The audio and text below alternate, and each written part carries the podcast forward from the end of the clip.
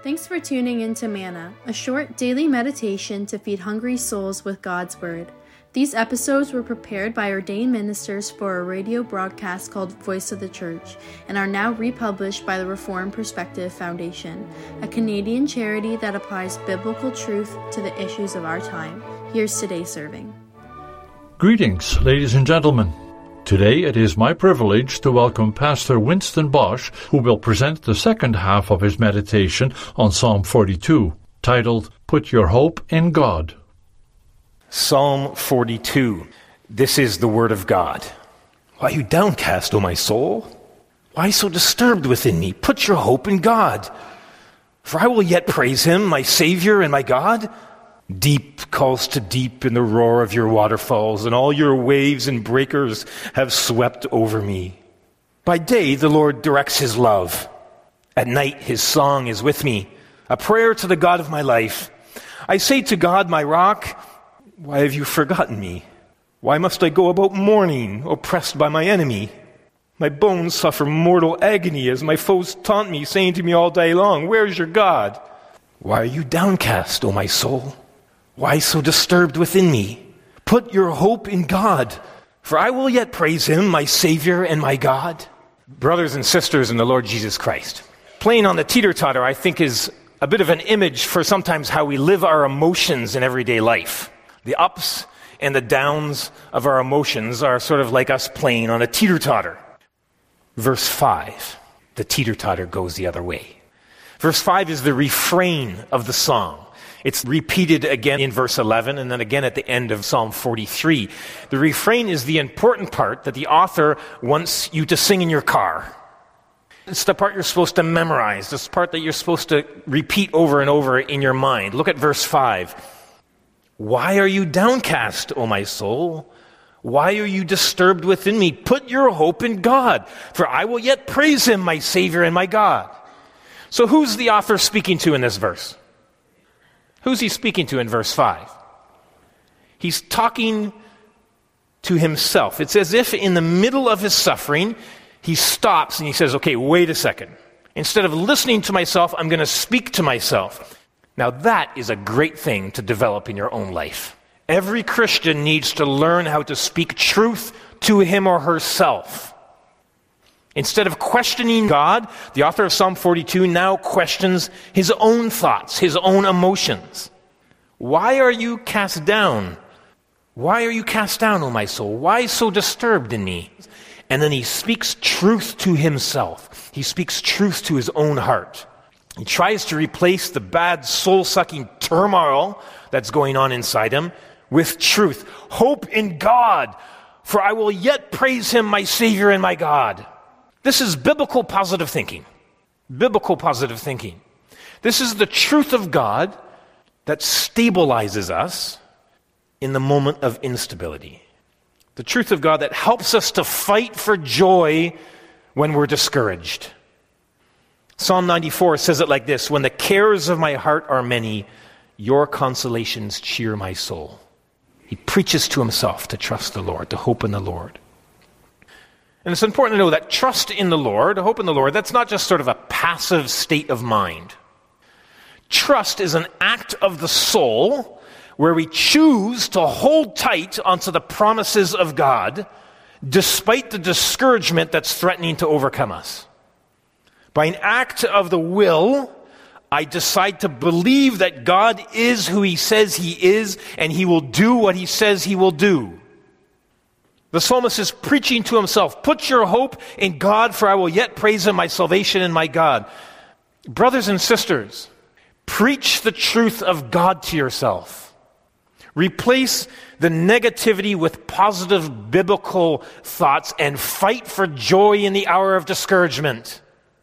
Now, some of you who perhaps struggle with depression or anxiety or know somebody who does, I wonder if you're sitting here thinking now, well, well, that sounds nice, Pastor Winston, but it isn't that simple. In fact, you have no idea how dark it gets in here, how my brain and my feelings just spiral out of control and drag me so deeply down. You have no idea really what goes on between my ears. And you're right. I don't know what it's like to be you. And I've never suffered with depression, though I've been married to a wife who has for 25 years. So I think I know a little bit. More importantly, this psalm is not giving simplistic answers to difficult questions.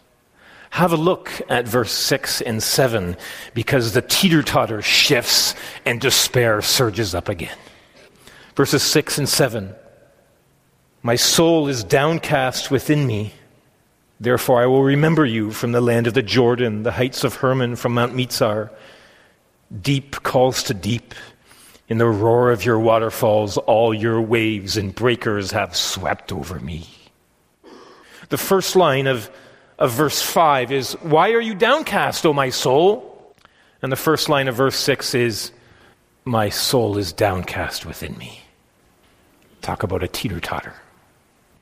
His eyes are fixed again on his difficult circumstances, and he, he's thinking of God and he's thinking of the promised land, but he seems so far away from all of that. And, and so instead of thinking of God as the source of salvation, now he thinks about God as the source of suffering. And it's as if God is breaking waves on top of his head. When I was a teenager, I did some surfing in Australia. And when you're hit by a big breaking wave, it can feel like you get put into a washing machine on spin cycle. And I remember one time being so disorientated that I tried to swim to the surface, but instead I swam to the bottom.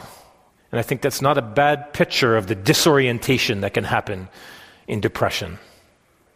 Do you ever feel like that? Do you have a loved one that you think perhaps sometimes feels like that? This psalm is not giving simplistic answers to difficult questions. The Lord knows what you and what those who you love are going through, and He takes it deadly seriously. And then in verse 8, the teeter totter goes the other way again with a radical swing of emotion. The discouragement goes down, and the hope and the joy surge up again. It's if the psalmist he gets his head finally above the water, and all of a sudden he finds that things are calm again. Look at verse 8. By day the Lord directs his love. By night his song is with me, a prayer to the God of my life. Do you see the seesaw of the teeter totter? In verse 3, he had tears day and night, and now, day and night, he's reflecting on the love of God. In verse 3, the question was, Where is God? In verse 8, he sees that God was there all along. And I love the phrase, by day the Lord directs his love. And according to this verse, the Lord directs or commands his hesed, his steadfast love. He directs it, he commands it for us. God directs his covenant love. He commands his love for his people. He commands it. That means he loves you with intention. His steadfast love is directed, it's given, it's commanded, it's granted specifically and personally according to his sovereign desire and pleasure. What a great thing to remember. What a great thing to remember when you're discouraged, when you're down, when you're depressed, when deep calls to deep and despair drowns out everything else. Psalm 42 is telling us that if you listen in the middle of that, if you listen carefully enough, you can hear the song of the Lord. You can hear the Lord. In the middle of all that, you can hear him singing his steadfast love to you. Can you hear it? Do you hear that in your own life? The Lord singing his steadfast love for you. Can you hear it?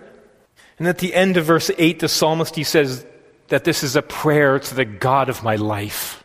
A thread of prayer that's stitched into the highs and the low part of your life is an act of relational hope with God that will help you to fight for joy in the middle of discouragement. The last line of verse 8 is a prayer to the God of my life. And verse 9 starts with, I say to God my rock, and then we expect to, to hear a prayer of praise and of worship. But look at verse 9 and 10. I say to God my rock, why have you forgotten me? Why must I go about mourning, oppressed by the enemy? My bones suffer mortal agony as my foes taunt me, saying to me all day long, Where is your God? What happened? The teeter totter shifted again. This is real life, isn't it? Psalm 42 is about real life. God, my rock, he says, Why have you forgotten me? Why have you forgotten me? Those are the questions that suffering asks, aren't they? When? Where? Why? And then there's this sense of oppression here. He feels bullied by his enemies, wounded and insulted by their questions, harassed by the expectations of others. Sometimes we feel the same, don't we? Sometimes we feel so discouraged we just want to hide somewhere and pull the blankets over our head and just ignore the world. And taking a break from other people, well, that can sometimes be a good thing. But notice how the psalmist does not take a break from God, even in the middle of his discouragement. He's still praying. So when life gets you down, and when the teeter totter of despair is making you feel so rotten, Pray your questions, pray your frustrations to God in the middle of your discouragement, just like how you pray your joy and your thankfulness in the middle of encouragement. And don't get me wrong, I know this is hard. I know it's so hard. He feels close to death.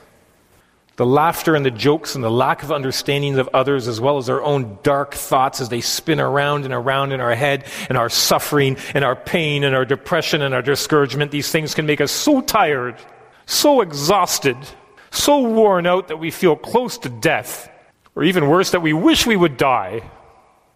Have you ever felt like that? This is what life is like. Psalm 42 is a teeter totter, a seesaw of emotion. Psalm 42 does not give easy answers to difficult questions. It doesn't give pat answers to hard situations. This is the word of our Lord who has compassion on his children who suffer. And that's what the author of the psalm does again one more time in the last tilting, the last shift of the teeter totter. In the last verse, in verse 11, he brings us back to the refrain, the part to memorize. Verse 11. Why are you downcast, O my soul?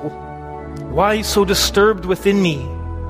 Put your hope in God, for I will yet praise him, my Savior and my God.